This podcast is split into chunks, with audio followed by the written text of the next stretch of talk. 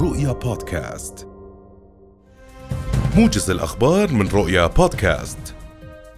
أجرى جلالة الملك عبد الله الثاني خلال زيارته إلى الولايات المتحدة الأمريكية الأسبوع الماضي مقابلة مع الجنرال المتقاعد هيربرت ماكماستر ضمن البرنامج العسكري المتخصص Battlegrounds الذي ينتجه معهد هوفر في جامعة ستانفورد الأمريكية. وشدد جلالته خلال المقابلة على أنه لا بديل عن حل القضية الفلسطينية.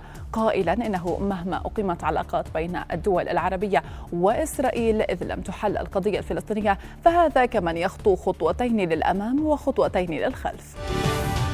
قال نزار حداد مدير المركز الوطني للبحوث الزراعية إن شح المياه وانخفاض المعدلات المطرية التي حصلت بدءا من منطقة ذيبان إلى جنوب الأردن. اضطرت غالبية المزارعين في تلك المناطق بتضمين ما زرعوه من القمح والشعير لغايات الرعي لمربي الماشية وبمبالغ بسيطة جدا.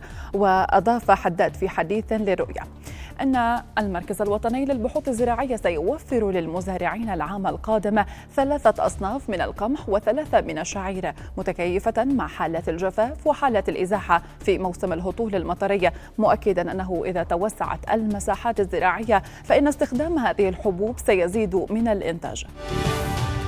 قال مدير الإنتاج الحيواني في وزارة الزراعة المهندس خليل عمرو إن الوزارة سحبت عينات من مزارع نفقت فيها أسماك الكارب منذ عشرة أيام لفحصها. إذ أثبتت النتائج النهائية خلو الأردن من وباء. كانت الوزارة متخوفة من وجوده.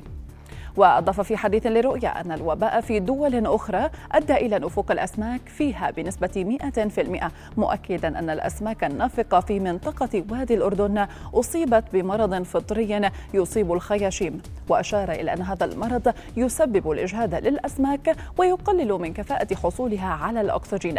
وسبب ظهوره هو ارتفاع درجات الحرارة والملوثات العضوية.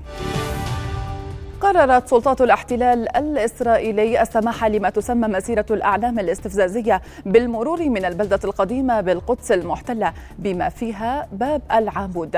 وقالت وكالة الأنباء الفلسطينية وفا إن ما يسمى وزير الأمن الداخلي الإسرائيلي عوامر برليف عمير بارليف صادق بشكل نهائي على السماح لمسيرة الأعلام الاستفزازية بالمرور من البلدة القديمة بما فيها باب العمود في التاسع والعشرين من أيار الحالي. أعادت الولايات المتحدة فتح سفارتها في كييف بعدما أغلقتها لمدة ثلاثة أشهر بسبب الحرب الروسية الأوكرانية وفق ما أعلنت عنه وزارة الخارجية. وقال وزير الخارجية أنتوني بلينكن في بيان أن الشعب الأوكراني وبمساعدة الولايات المتحدة الأمنية دافع عن أرضه في مواجهة روسيا.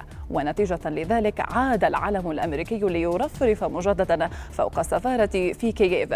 وفي وقت متأخر من ليل الأربعاء صادق مجلس الشيوخ الأمريكي بالإجماع على تعيين الدبلوماسية بريدجيت برينك سفيرة للولايات المتحدة في أوكرانيا. رؤيا بودكاست.